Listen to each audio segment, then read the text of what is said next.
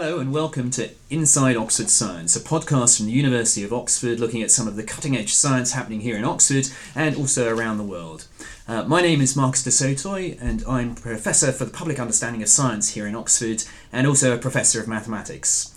And I'll let my other uh, fellow pod journeyers introduce themselves. I'm uh, Professor Frances Ashcroft and I'm a physiologist with an interest in diabetes.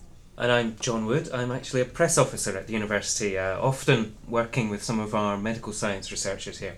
I'm Pedro Ferreira. I'm a cosmologist here in the astrophysics department working on the, the early universe. I'm Tristram Wyatt, a researcher in the zoology department, and I'm interested in how evolution by chemical communication all happened. And that's the topic we're going to start with, Tristram. You're going to tell us a little bit, I think, about um, the subject of pheromones, which I think is celebrating an anniversary this year. Well, it's the 50th year since the word was invented. Um, two German and Swiss scientists came up with the word in January 1959, and it caught on almost immediately. It's quite an interesting idea because until that point we knew about chemical communication, and the ancient Greeks knew that a dog or rather a female dog in heat, was enormously attractive to other dogs, and that you could take something from the female dog and make anything else attractive with this secretion. But there was no word really to describe it, and that's what uh, Peter Karlson and Martin Lüscher came up with in 1959. And that is quite recent, isn't it? I mean, uh, uh 50 years ago, you'd think if people knew that there was of the power of um, a scent. I mean, perhaps you should explain what a pheromone is. I think most people think it's some perfume that you spray on yourself to make yourself attractive to the opposite sex. And uh, well, certainly if you go onto Google, you'll find about three million hits, all trying to sell you something to make yourself irresistible. So they've got the right idea in the sense that pheromones are things that are chemicals that make um, animals attractive to each other. So a lot of pheromones are to do with sex, but we'll come on later, I think, into the way that social insects, the ants, the bees, and the wasps use uh, pheromones. I suppose what was special about 1959 was first the word, but it wasn't by chance that that year was the year that the very first chemical identification of a pheromone was made. And this was by the Nobel Prize winning uh, chemist, in fact, Adolf Butenandt at Munich. And it was the silk moth pheromone. And he'd been working on this with a big team for about 30 years, and finally they came up with the chemical identification.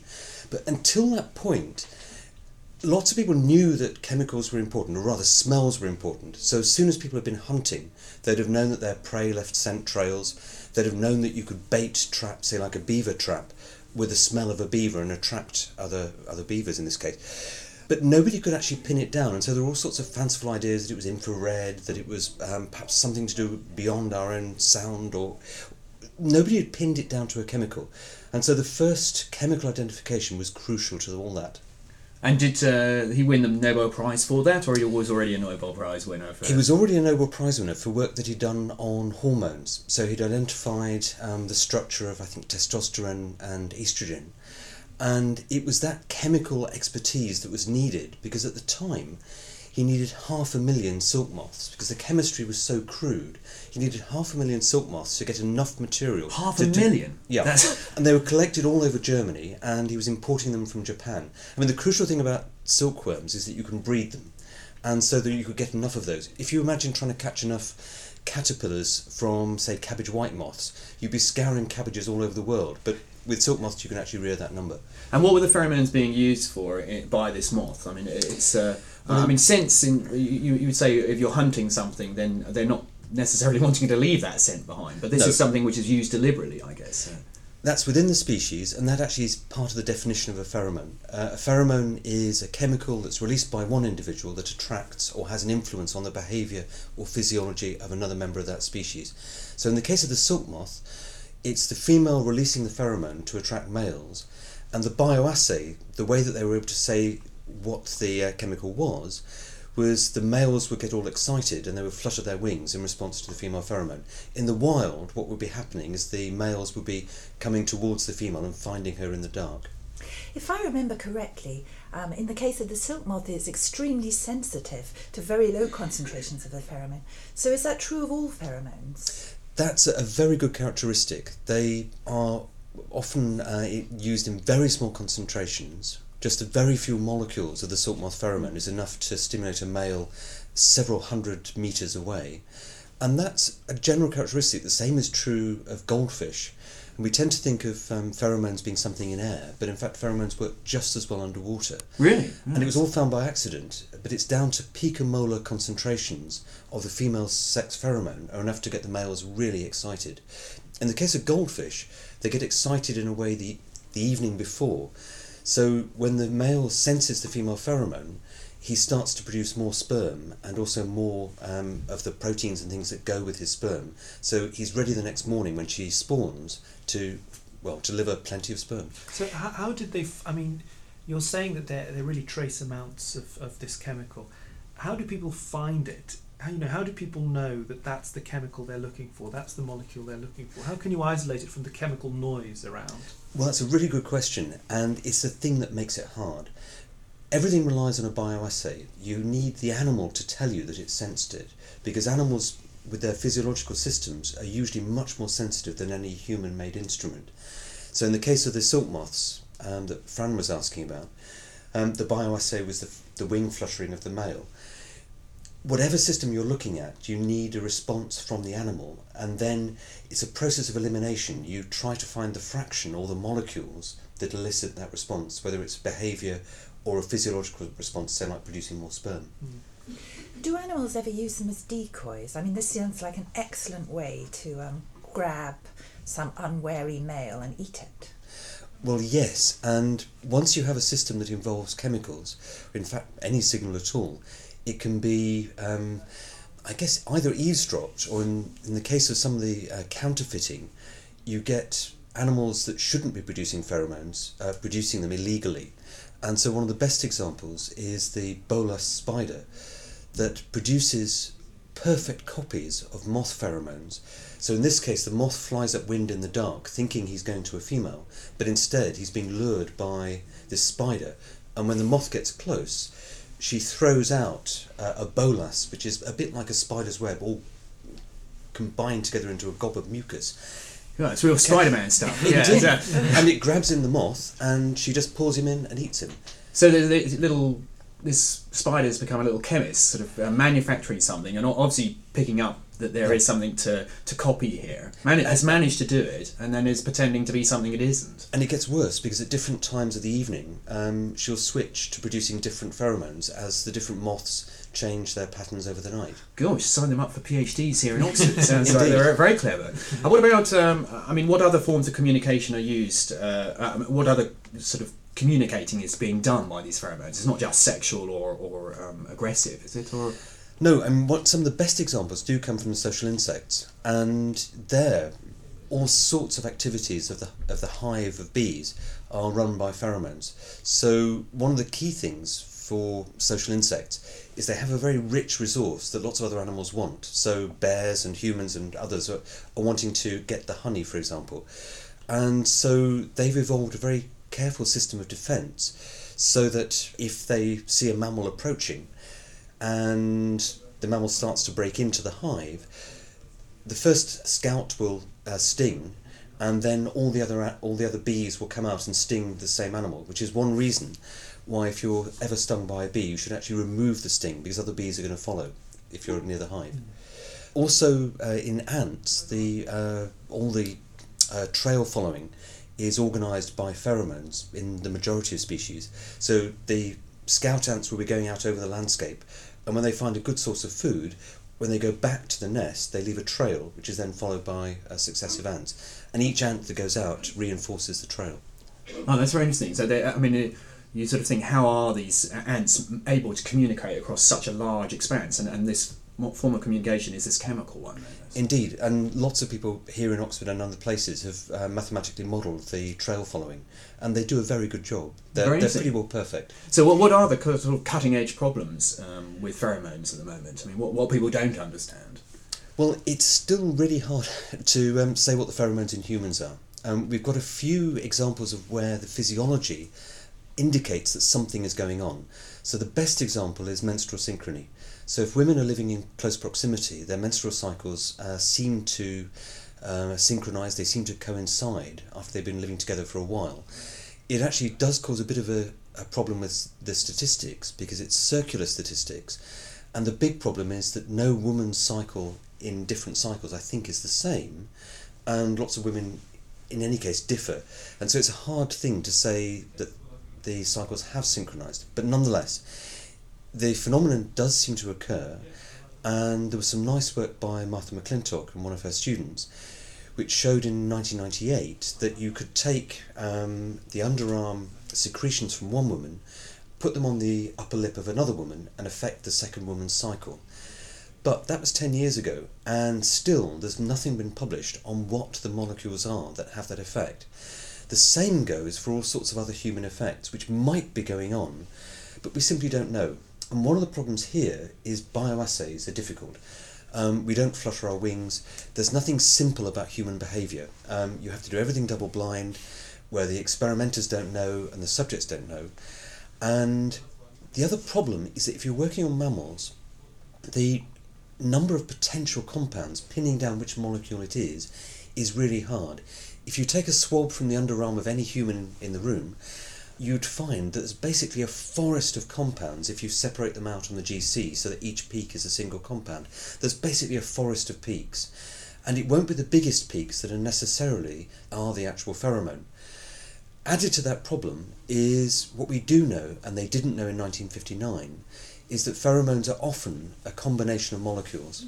So you're not just looking for one molecule, you're looking for a particular combination of molecules in minute concentrations, as Fran was saying, and they're working in combination. And unless you have the right combination with the chemistry exactly right, with the right chirality, the right handedness, and so forth, you won't get the effect you're looking for. And so it does make it really difficult. The disappointing thing for me, though, is simply that there really isn't the serious work that we have in moths and mice happening in humans. And I'm not sure why. For some reason, it's very sexy on the internet. It just doesn't seem to be sexy for the funding agencies. No, I mean, but but commercially, it must be you know po- possibly very big money. So isn't there a lot of money coming in from commercial organisations wanting to understand this? There's a little bit, and in fact, you can buy special deodorants um, for men that are good at masking the odours that women find um, particularly disgusting. So, so those, there's a little bit of work going on. But Peach actually, and which? Who said science wasn't useful? Yes. Indeed. So if I remember, isn't there something about there are some fish which change their sex under particular conditions? So did they switch all the pheromones and things that they start producing at that time? Now, that's a fabulous question. I don't know the answer, but the answer must be yes. Yes. Because all the things to do with hormones that drive pheromones are going to switch at the same time. So I would expect that. And actually, you've set me a question that's going to keep me going for the next week, I think. That's good. And what about? Um, uh, I mean, pheromones is a mean of, of communication, and so therefore, is there some sort of grammar that these? I mean, do, do, are people using these chemicals in an interesting grammatical way, or is it just generally a signifier for something? Uh, it, is, is it quite a complex form of communication? It's certainly a complex form of communication. I don't think it gets anywhere near language. So the place we'd look is the social insects, and they are communicating a very wide range of quite complicated things, but it's not as units that add together to make a message. It seems that a particular message is given by a combination, but you can't take the individual elements and say um, water bird to signify duck, as uh, in some of the famous chimp experiments. So I think it's it's definitely complex, but it doesn't form a language in the technical sense. And, and plants as well? Are they involved in this kind Plant- of game, or? Plants do seem to use some chemical communication. There was a wonderful idea of talking trees, but it hasn't gone as far as we'd expect.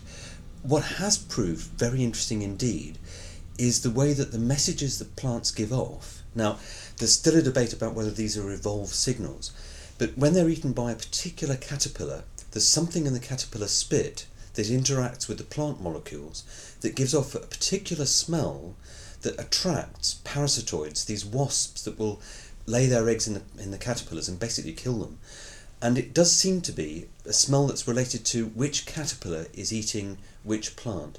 And so there's a whole story of these tritrophic uh, communication between the plant, the caterpillar, and the parasitoids and predators. And that really does seem to be quite a phenomenon.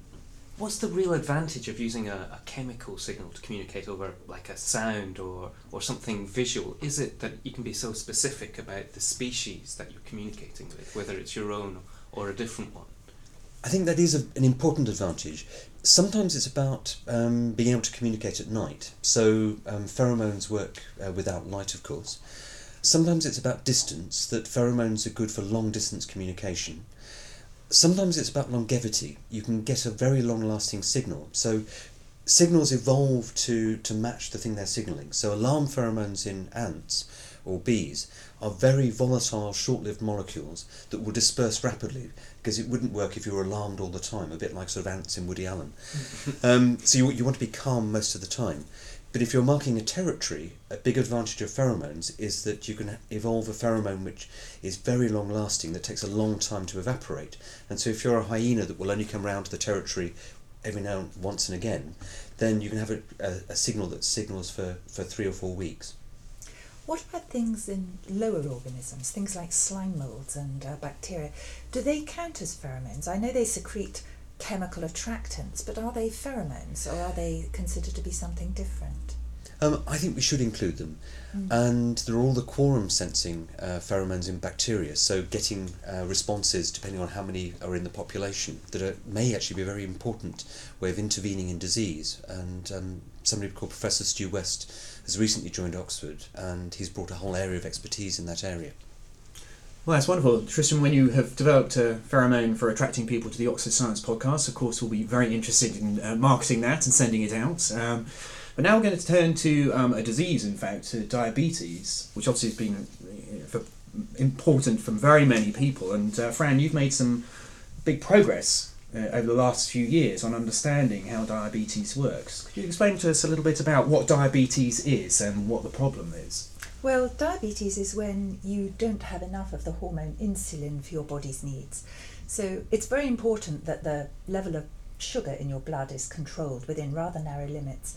If you don't have enough, you will collapse within a few minutes and die because the cells in your brain have nothing to feed on.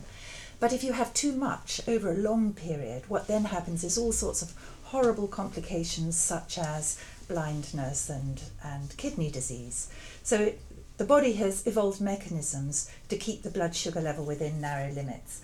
And insulin is really important because what it does is lowers the blood sugar concentration. So after you've had a few chocolate biscuits, your insulin levels will be raised, they will be secreted from the insulin producing cells in the pancreas, and then that will bring the blood sugar back to normal. Now, if you have diabetes, you don't have enough insulin to do that, so your blood sugar level rises. And what we've been trying to understand over the last 20 years or so is how glucose stimulates the cells in the pancreas to release insulin. And that's one of the things that goes wrong in diabetes. We know that now, that the insulin secretion mechanisms can fail. And Um, is that uh, failure due to something that uh, a disease or to? Um, I mean, how, how, how does that failure happen? Well, or do we not in- understand? If, really? if we just consider the sort of type 2 diabetes, which is the most common form of the disease and which is currently undergoing a worldwide epidemic, Mhm. it seems that there are two things which are involved. One is how much insulin is released by the cells in the pancreas, and the second thing is how much the body actually needs. And if you become obese, you require more insulin. And so that's one of the reasons why we're having an epidemic of diabetes. It's because we're all getting larger. Right. And now that's so type two. that's so type 2 diabetes, Is that- that, a thing occurring in sort of That happens during your life. The classic way to say this is that this is something which develops with age, and people who are genetically predisposed towards it will get it as they become older, usually over the age of about 50. And their chance of getting it is much exacerbated if they become obese, which is why any doctor will tell you eat less, run more. no. But we have been working on a very specific type of diabetes, which is incredibly rare and which actually um, people develop at birth.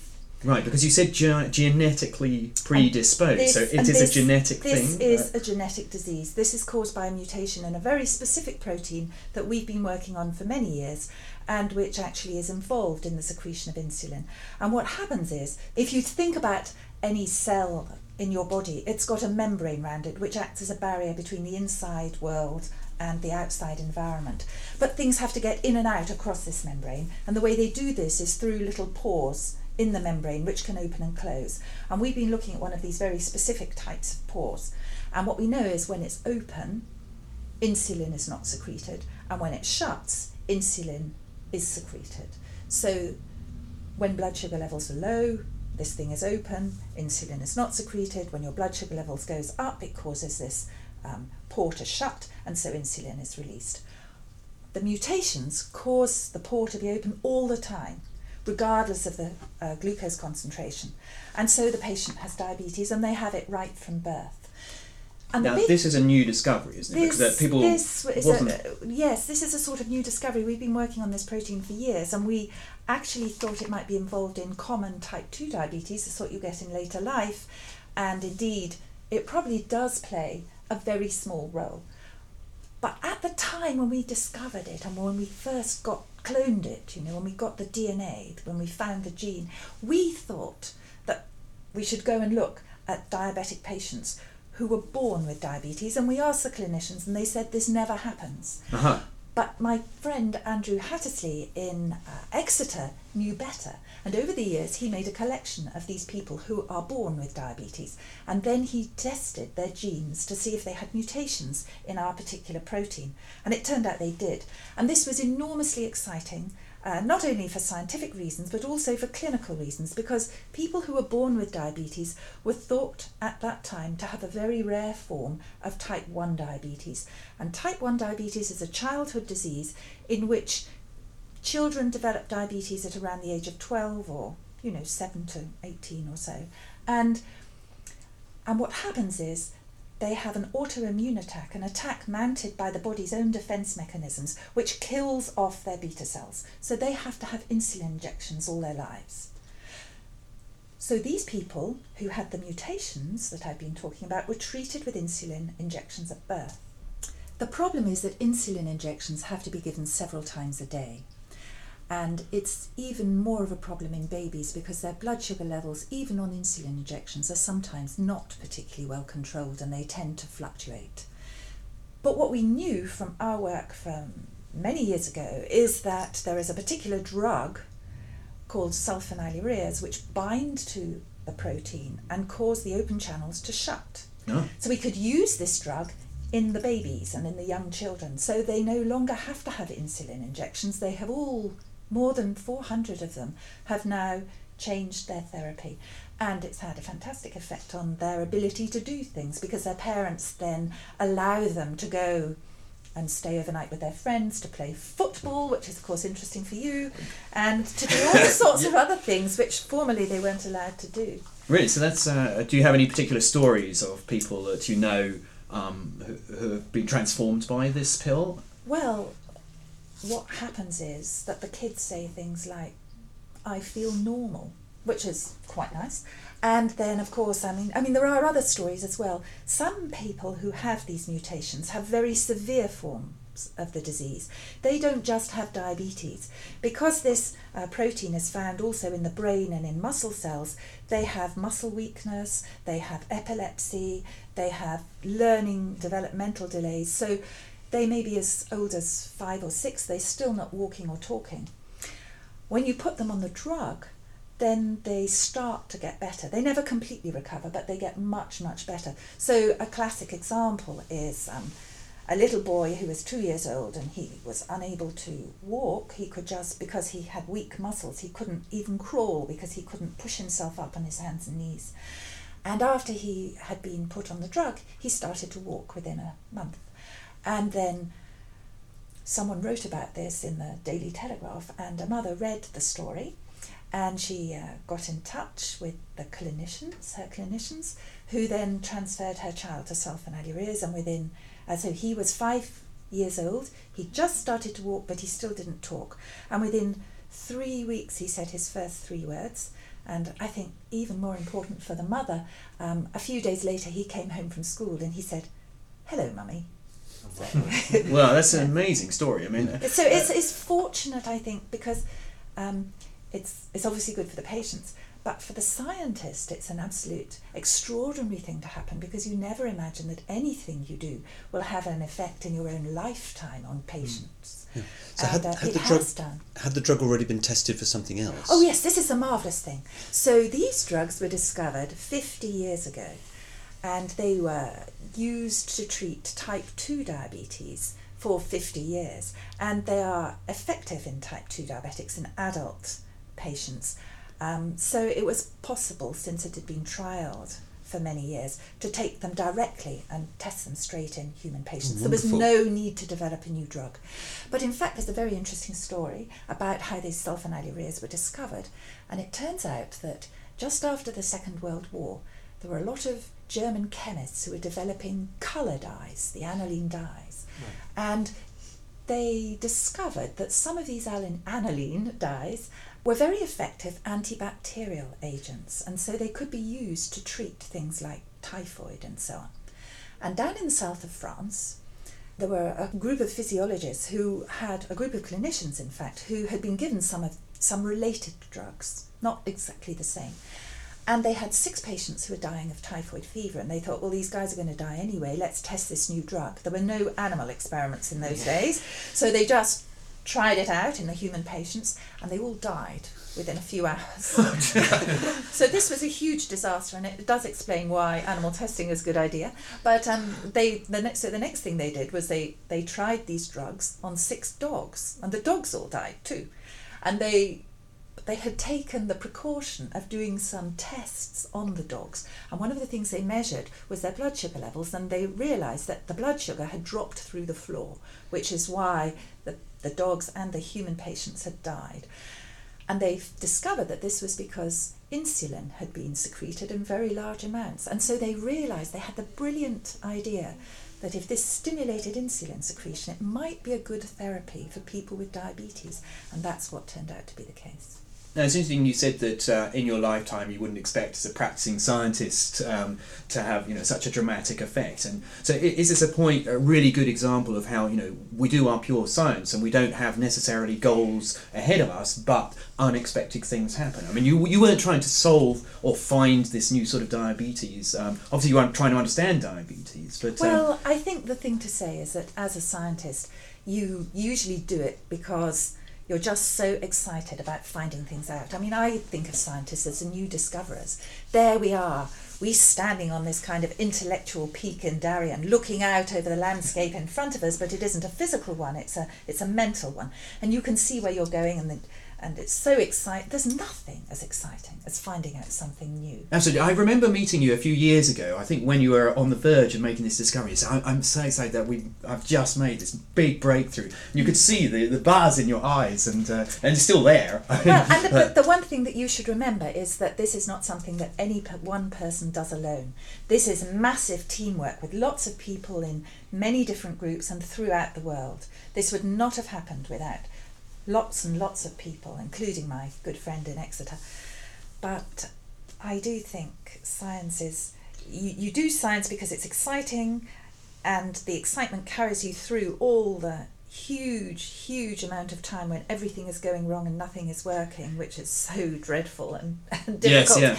yeah. Um, but I think as somebody who works in a medical area, you always have this kind of distant hope that actually what you're going to do is find out something which will ultimately be of uh, medical benefit, even though you don't imagine that you'll be lucky enough to see it in your own lifetime. But this was quite surprising as well. I mean, I think uh, you weren't I- expecting, I guess, to find so many. I mean, what is the number well, of that's people not who have- actually true. No. Yeah? No. that is not true. I knew when I first found this channel.